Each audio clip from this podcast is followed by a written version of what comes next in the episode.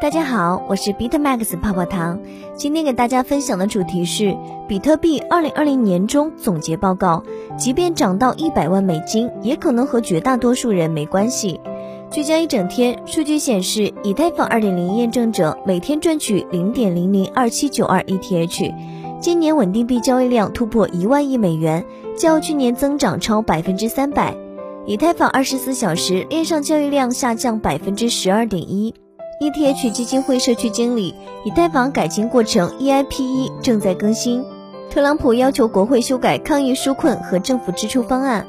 钟南山称，中国第一批疫苗要公布了。以下对于比特币2020的总结来自白话区块链资深作者吴火球教主。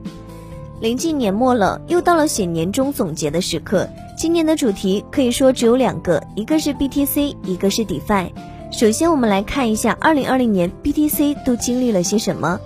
BTC 价格与二八定律。BTC 年初一月一号的价格是七千一百美金，今年最低点是那次史无前例的三幺二大惨案，跌到了三千八百美金。换句话说，如果你在圈内的资产从一月一号到现在没有达到三倍的涨幅，或者说从三幺二到现在没有达到六倍的涨幅。那么很不幸，你可能成为第一天进圈就听到的那个反面教材。在圈内买各种山寨币，一通操作猛如虎的下场，就是大概率跑不赢只有 BTC 装死不动的。过去几个月，BTC 在一万左右磨了好久之后，开始一路上涨。你觉得大家都挣到钱了，对吗？真相却很残酷。十一月末的一次两千点的突然跳水，直接让多头二十四小时爆仓近十亿美金，几乎不亚于三幺二。更有意思的是，过去三个月从一万到两万这个翻倍行情里，你觉得爆仓的多头和空头哪个多呢？答案是多头，且远多于空头。正如一大 V 前段时间所言，有信心破两万，但多头必须死。很多新手进来傻傻的问：BTC 涨到一百万美金一个，我们币圈的人岂不是人人都是百万富翁、亿万富翁了？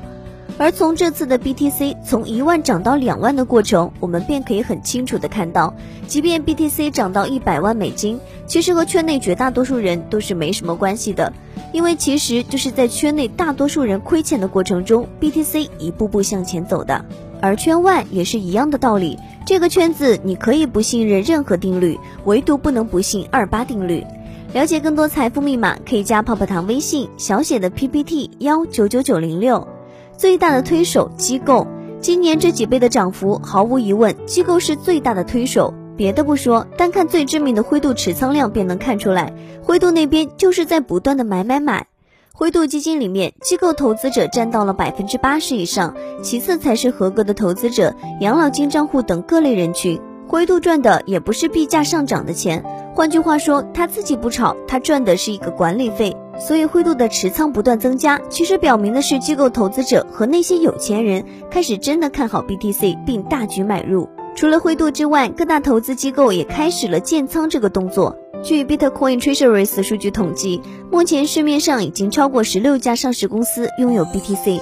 你看，就现在矿工挖出来的那点币，根本就不够这些机构和基金买的。等到什么时候，各国的各大养老金机构分别拿出一个百分比，哪怕百分之一、百分之二来配置 BTC 做防御性投资，可想而知，到时候 BTC 价格会是怎样的一番盛景。舆论、央视、华尔街、金融 KOL、娱乐圈 KOL，除了机构投资者的涌入之外，舆论在对加密货币，尤其是 BTC 的风评上，可以说发生了一百八十度的大转弯。我们国家央视的态度最为显而易见。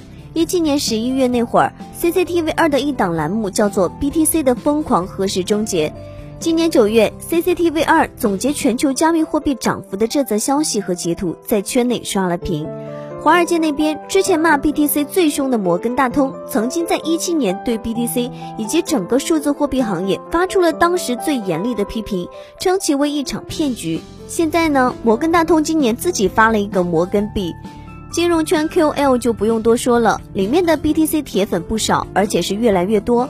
这不，今年《穷爸爸富爸爸》的作者罗伯特清崎就发了推特表示，美联储印刷假美元无法挽救你，购买黄金、白银和 BTC 拯救你自己。紧接着，很多娱乐圈大咖开始注意到并持有比特币。这可能是历史上第一次，圈外的舆论终于和我们圈内有了一个大体一致的方向和氛围。大环境，美元放水，PayPal。今年的 BTC 如此的涨势，除了减半，除了舆论，除了机构，还有大环境的力量不可忽视。美元放水，自2020年3月以来，美国财政部和美联储已经在短短的33周内向市场投放总额达17.3万亿美元的基础货币流动性和经济刺激方案，今年一年整顶上过去几十年印的量。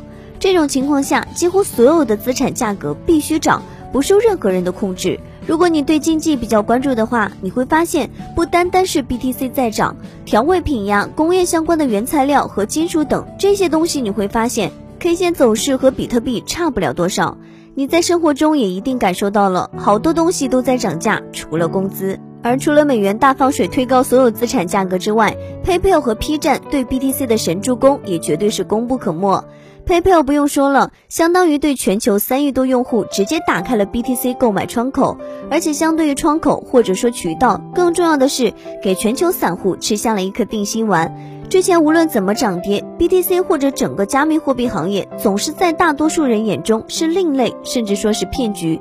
但现在不一样了，PayPal 直接可以买了，这在不懂区块链的普通人眼中的印象和观感完全就是两回事了。PayPal 背书，至少骗局、空气这些帽子就彻底摘掉了。BTC 变成了什么呢？然而，在这篇 BTC 的总结最后，我依旧想要提醒你，你应该知道你投资的是什么东西。BTC 原本的设计是一个点对点的电子现金系统，在中本聪后来发的发帖中，BTC 将来还将通过脚本承载各种可能的事物类型，托管交易、保税合同、第三方仲裁、多方签名等等。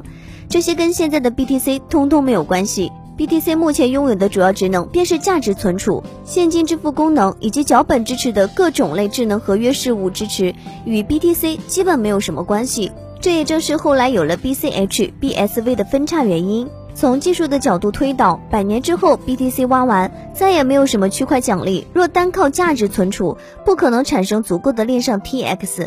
届时，BTC 算力和安全如何保证呢？难道要像 ETH 一样转 POS 吗？没有人知道答案。但作为投资者的你，也许更应该明白的是，作为诞生只有十年的 BTC，这个一百年之后的答案重要吗？只是怎么看，二零二零年的 BTC 都有那么一点梁山好汉面对官府招安不得不从的悲壮。不知你是否和我有同感呢？以上就是今日的区块链大事件。喜欢本音频的话，帮助转发、截屏发给泡泡糖领取奖励哦。好了，今天的节目到这就要结束喽，咱们下期再见，拜拜。